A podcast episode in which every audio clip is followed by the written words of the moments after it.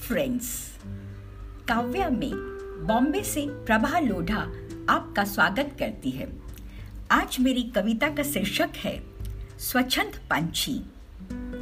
फूल मुझे विरासत में मिले हैं। मेरा कांटों भरा जीवन किसी ने न देखा। पत्थर मुझे कहते हो, धधकती मोम को तुमने मुझमें न देखा। तोड़ना चाहती थी मैं बंधन पर तोड़ न पाई तुमसे मैं अपने संबंध। कुछ ऐसे ही संस्कारों में पली मैं चाह कर भी न छोड़ पाई तुम्हें।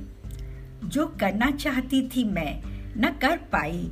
शायद थी मेरी ही कमज़ोरी।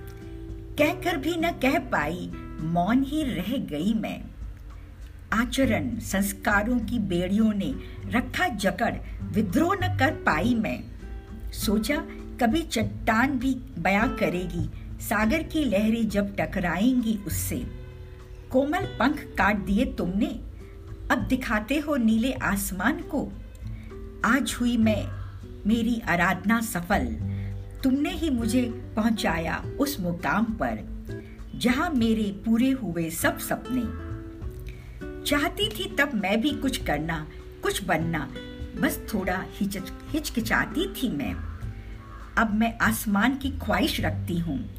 भरा तुमने आज मुझमें साहस, पंख फैलाए उड़ पड़ी मैं बादलों में। सारा गगन था आज मेरा अपना। अब न रुकूँगी, न मुझे कोई रोक पाएगा। स्वच्छंद ही मैं विचरण करूँगी।